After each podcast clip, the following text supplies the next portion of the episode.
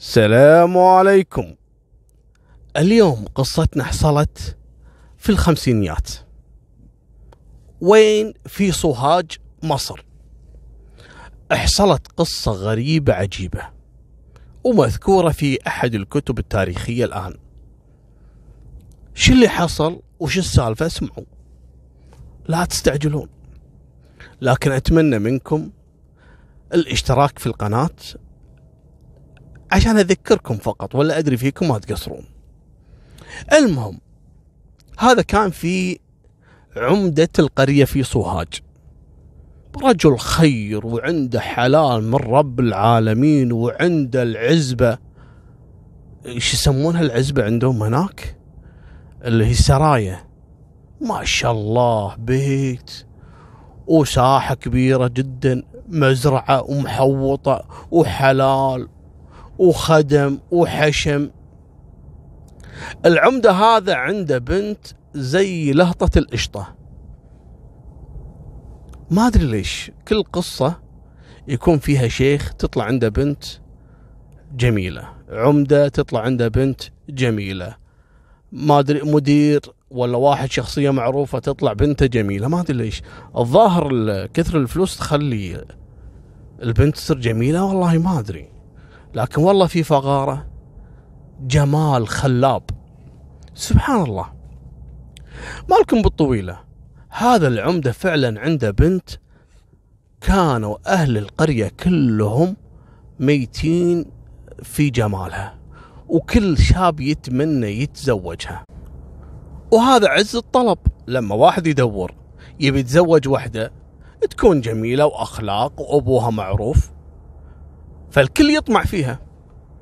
كان في شاب من أهل القرية، لكن أسرته من الأسر المتوسطة، ما هي غنية، عادية جدا، شاب متعلم مثقف وكذا، وشاف في نفسه أنه يعني ممكن أن توافق عليها البنت، وفعلا راح وخذها له بعد ما أقنعهم بالموت أنه يروحون يخطبوا له بنت العمدة. طبعا أبوه بالبداية كان رافض، يقول له يا ولدي هذا عمدة وهذا عنده حلال وخير وكذا، باكر يسألك يقول لك أنت شنو عندك، تقول له والله أنا شهادة وعندي شهادة جامعي، ما ينفع يا يبا، هذا يبي فلوس يبي شخصيات معروفة. قال له يا يبا أنت ليش تستعجل، خلنا نروح، والبنت ترى البنت هي عاوزاني. قال له شلون عاوزاك؟ قال لأن البنت كانت معاي في الجامعة وأنا أعرفها وبيننا يعني ود يعني، فما أعتقد أنها راح ترفضني، أنا متأكد أنها راح توافق.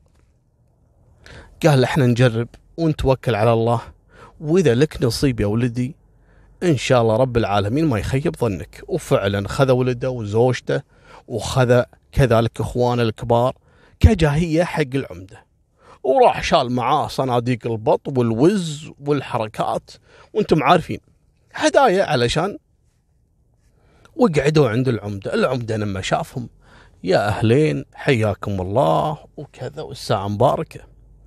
قالوا لا والله يا عمدة، يعني احنا جايينك في طلب، واحنا عارفين انك رجل خير ورجل يعني مبارك يعني حق اهل القرية كلهم، والناس كلها تحبك، وان شاء الله انك ما تردنا يعني خاليين من هالطلب. قال لهم حاضر، اللي تطلبونه من عيوني حاضر. قالوا لا هذا ولدك فلان وهو طالب جامعي وما شاء الله كذا ومن هالأمور. قال لهم خلاص أنا فهمت. قالوا له شنو فهمت؟ قال عاوزين وظيفة، حاضر من عيوني. قالوا له لا يا عمدة احنا مش جايين يعني، ولا احنا فعلا ودنا يعني انك تشوف له وظيفة محترمة وكذا، لكن احنا كذلك مش جايين لهالطلب هذا، احنا عندنا طلب وعشم أكبر من هذا. قال لهم حاضر شو اللي تمرون فيه؟ قالوا ولدك هذا نبيه نزوجه بنتك، نبي نطلب بنتك على سنة الله ورسوله لولدنا. العمدة يوم قالوا يبون بنته حق ولدهم قلب مئة وثمانين درجة، انتم تتكلموا ازاي؟ ده بنت العمدة، انتم مين اصلا؟ احنا ما نتشرف ان نعطي بنتي حق ولد زي ولدكم هذا وعائلة مثل عائلتكم انتم. قوموا اطلعوا برا، انا الظاهر احترمتكم كتير واطلعوا برا. طبعا ردة فعل العمدة كانت صدمة بالنسبة للولد، وترى للأسف الكثير من الشباب فعلا لما يتقدم حق واحدة ينصدم انه والله رفضته، ترى شيء طبيعي ابدا، ولا تكدر خاطرك، رب العالمين سبحانه ممكن هو اللي ابعدك، لانه ممكن رب العالمين مخبي لك الخير وقاسم لك بنت افضل منها، لا تتضايق ابدا، هذا قسمه ونصيب على قولتهم. مالكم بالطويله الولد هذا زعل وحس بالإهانة، وخصوصا أن العمدة مسح بكرامته الأرض وهو ويا عائلته، أمه وأبوه. فالولد شباب تعرفون يزعل لما يشوف أبوه وأمه في وضع يعني في إهانة وكذا، ينكسر قلبه عليهم ويحس إنه مو قادر يسوي أي شيء. وهذا عمدة معروف، طردهم من البيت، وفعلا رجعوا مثل ما تقولون بخفين حنين. الولد قام يغلي، ما سكت، قام يتكلم وكذا ويهدد، قام مسكه أبوه وقال له يا ولدي الله يخليك، ترى احنا مش ناقصين بلاوي، واحنا مش قد العمدة، افهم الناس منازل يا يبا، خلاص، واحنا غلطتنا أصلا إن تجرأنا فعلا ورحنا حق العمدة نخطب بنته، يعني هو فين وإحنا فين، يعني إحنا حالتنا المادية تعبانة، ويا دوب أنت لك غرفة في البيت، والعمدة عنده قصر وأملاك وحلال، تبي تجيب بنته وتسكنها عندنا بغرفة؟ أكيد ما راح يرضى. المهم هدوا الولد وكذا، وحلف عليه أبوه وحلفت عليه أمه إنه ينسى الموضوع، وفعلا قال لهم خلاص وسكر الموضوع، لكن دعا عليهم دعوة ونسى السالفة. راحت الأيام وجت الأيام، ولا بنت العمدة اتحصل فيها مصيبة. البنت قامت في يوم وليلة تصارخ وتقطع ملابسها وتركض بالشارع، صارت مثل المجنونة. لا إله إلا الله، هالبنت الجميلة الكل كان حاط عينه عليها عشان يتزوجها، يصير فيها كل هذا؟ انصدم العمدة، يمسك فيها ويبكي. العمدة مسكين طلع ما عنده الا هالبنت، هي حياته ومماته على قولتهم، ويصير فيها اللي صار. الناس قامت تطلع كلام، وتعرفون الناس والله يكفينا شر كلام الناس، ما يخلون احد بحاله. قالوا هذه اكيد دعوة الولد اللي طرد العمدة واللي أهان عشان ما تزوجه ولأنه فقير ومن هالكلام. راحت الأيام وجت الأيام، والعمدة ما خلى دكتور، ما خلى مستشفى، ما خلى أحد إلا جابه علشان يعالج بنته. المصيبة في الموضوع أن البنت ما حد عارف من شنو تشتكي، شنو مرضها، أبدا ما فيها أي أعراض مرض، لكن البنت أصبحت مثل مجنونة، ما تكلم أحد، ما تاكل، ما تشرب، بس تبكي، بس تصارخ، بس تقطع ملابسها، تفز بنص الليل، تركض بنص الليل، تطلع من البيت بالشوارع. لا حول ولا قوة إلا بالله. والعمدة صار بس شغلتها إنه يركض وراها البنت، خايف إنه تطلع بالشارع ولا يعني تقطع ملابسها وتطلع عريانة وينفضح من هالكلام، يعني صارت شغلة الشاغل المسكين. وراحت الأيام وجت الأيام، العمدة خلاص وصل حده، حتى أن الكثير من شباب هالقرية اعزفوا عن الزواج من هالبنت.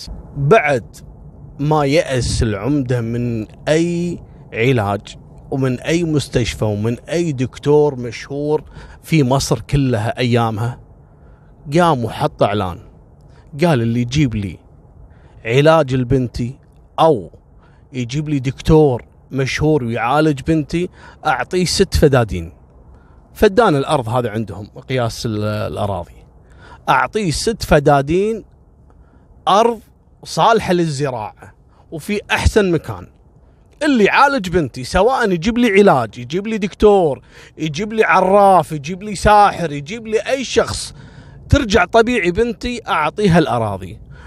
الناس قامت تدور، اللي يجيب له ساحر، اللي يجيب له دكتور، اللي يجيب له كذا، ابدا ولا احد نفع فيهم. ذاك اليوم ويدخل عليه ساحر، السلام عليكم يا عمده، ازيك، اخبارك ايه؟ الحمد لله. قال علاج بنتك عندي، وانا من افضل السحرة الموجودين في الدنيا دي كلها، وانا ما ادري شنو. قال له شوف، كلام كثير ما ينفع معاي، لأن مروا عليك كثير سحرة وكلام فاضي وكلهم بس عاوزين فلوس ويمشوا. تخلي بنتي ترجع طبيعي حديك الأراضي وزيادة كمان، مش حترجعها طبيعي، لا تكلمني ولا تتعب نفسك. قال لها أوكي خليني أكشف عليها. قال له روح أكشف عليها ما عندنا مشكلة. وفعلا يجيبون هالبنت والبنت مربطة المسكينة، قاموا حتى فمها يربطونها لأنها قامت تعذب نفسها المسكينة وتجرح حالها. المهم جابوا لها الساحر وقاعد يفحص فيها وكذا، ويشب لهم هالبخور ويسوي لهم هالحركات، ويطلع يصرخ من الغرفة، ايش فيك؟ ايش صاير؟ قال خلاص أنا عرفت شنو المرض اللي تعاني منه بنتك وعرف علاجه. انصدم العمدة، قال أنت تتكلم قد؟ قال لي والله قد. شلون؟ قال بنتك معمول لها عمل، واحد عمل لها سحر، والسحر حاطه في فم ميت ومدفون. قال ازاي يعني؟ قال له يعني واحد عمل لها السحر وحاطه في جثة، في فم الجثة ومخيط الفم، والجثة أنا أعرف مكانها. قال أنت إزاي تعرف كل ده؟ قال يعني السحرة يتعاملوا مع الشياطين ومن هالكلام. قال أنا ما عندي مشكلة، إن شاء الله الجن الأزرق التعامل معاه. وين الجثة هذه؟ قال امشوا معاي. وفعلا ياخذهم الساحر ويوديهم إلى المقبرة. قال لهم القبر هذا أكيد؟ قال أكيدين. قالوا له لا تخلينا نحفر ونطلع الجثة وجثة ابن الناس وبكرة يطلع كلامك مش صحيح. قال لا كلامي صحيح، واحفروا وانا واقف هني اشوف. قالوا لا اوكي. وهذا العمده ما حد يرده، حتى اهل الميت ما راح يتكلمون. قاموا فعلا ربع العمده وحفروا القبر وطلعوا الجثه، ولا الصدمه شنو؟ ان الجثه لرجل ومخيطين فمه. قاموا فكوا الخيوط اللي في فم الميت ويطلعون نفس الخرقة أو ال ال القماش الملفوف، وفيه صورة البنت وفيه شعر وفيه كلمات غريبة، ولا فعلا مسوي سحر حق بنت العمدة. أول ما رجع العمدة للبيت ولا بنتها صاحية أبدا، ما فيها أي شيء، حتى البنت مصدومة، شو اللي صاير؟ شنو هاللبس اللي لابسته؟ ليش شعرها كذي؟ ليش شكلها تغير؟ لا قالها يا بنتي انت كنت مسحوره وانت كذا، واحنا الحمد لله عرفنا من اللي سحرك وطلعنا السحر ومن هالكلام. طبعا عفوا ما عرفوا من اللي سحرها، عرفوا وين السحر وين حاطه وقدروا انه يبطلون السحر. قام عاد واكرم هالساحر هذا اللي كشف الموضوع بالكامل، وعطاه الأراضي وعطاه الذهب وعطاه فلوس وسواله عشاء، خلى أهل القرية كلها يسمعون بالسالفة. وراح الساحر بيته مستانس. تعتقدون السالفة هني انتهت؟ لا لا لا ما انتهت، السالفة الحين بدت. شلون؟ ولد عم البنت هذه المسحورة بنت العمدة، ولد عمها مو مقتنع بالسالفة، مو مقتنع ان الساحر قدر يكتشف ان في واحد عامل حق البنت هذه سحر، وانه حاطه في جثة، والجثة هذه مخيطين فمها ومدفون ويعرف وين مكان الدفن. يعني هالامور هذه خلته يشك منه بالساحر نفسه. لما مشى الساحر من عندهم وراح بيته، قام ولد العم هذا يطارده، يشوفه من ورا وكذا، وين يروح وين يجي، لين عرف وين مكان بيته. قعد يراقبه لمدة ثلاثة أيام وهو قاعد برا البيت، بس يطالع على بيت هالساحر، يشوفه منو يزوره، منو يجيله، وين يطلع وين يروح، يبي يتأكد منه. وقعد يسأل بالنهار، يسأل الناس وكذا، وبالليل يقعد يطالع البيت. لما سأل الناس عن الساحر هذا قالوا له هذا الساحر، طبعا هم في قرية ثانية مو نفس القرية اللي فيها العمدة، أهل القرية اللي عايش فيها الساحر قالوا له ترى هذا نصاب، وهذا له قصص، أول كان يفتعل المشاكل ويسوي سحر حق ناس ويروح يفك السحر علشان ياخذ منهم الجائزة أو الهدايا، وله كذا قضية الناس كاشفينه.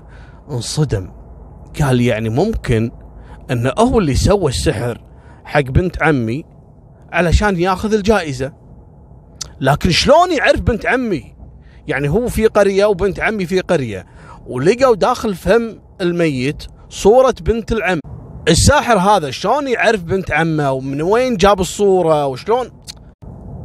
قال أنا هذا ما نمخليه لين أعرف شنو قصتها بالضبط. وفعلا يوم الأيام وهو يراقب البيت، ولا يدخل عليه الولد اللي جاء يخطب البنت أول ورفضه العمدة وأهانه وأهانه أهله. قال أهلا. لما دخل الولد سمع صراخهم داخل البيت، قام الولد هذا وتشاجر مع الساحر، وطلعت السالفة أن الولد زعلان من الساحر أن ليش يروح يكشف السالفة، لأن الولد في السابق عطى الساحر فلوس علشان يسحر بنت العمدة وعطاه صورتها، لكن لما سمع الساحر بالجائزة اللي حطها العمدة خون بالولد وراح طلع السحر. طبعا ولد العم كان برا البيت ويسمعهم يتشاجرون، لكن هو يعرف الولد هذا اللي جاي خطب بنت العمدة وطردها اللي هي بنت عمه. على طول طار حق عمه العمدة وقال له يا عمي ترى الساحر اللي عشفه بنت عمي ترى نصاب، وهذا قصته كذا كذا والناس تعرفه، وانا كنت اراقب بيته صار لي الحين ثلاثة ايام، دخل عنده فلان، منو فلان اللي جاء يخاطب بنتك وانت طردته وطردتها له، هو اللي مكلم الساحر ومخليه يسوي لها سحر. طبعا العمدة لما عرف بالموضوع طرش الرجال اللي عنده على قولتهم، ومسكوا له الساحر ومسكوا الولد، وصلب الساحر والولد على نفس الصليب كذي أو نفس العمود في وسط القرية لمدة خمسة أيام، إلى أن ماتوا. وقام وحطهم في قبر، وقبل لا يدفن القبر قام وحرقهم وبعدين دفنهم. وهني قضى على الساحر وعلى الشاب اللي كان ناوي يتزوج بنت العمدة. هذه نهاية سالفتنا، وفمان الله، مع السلامة.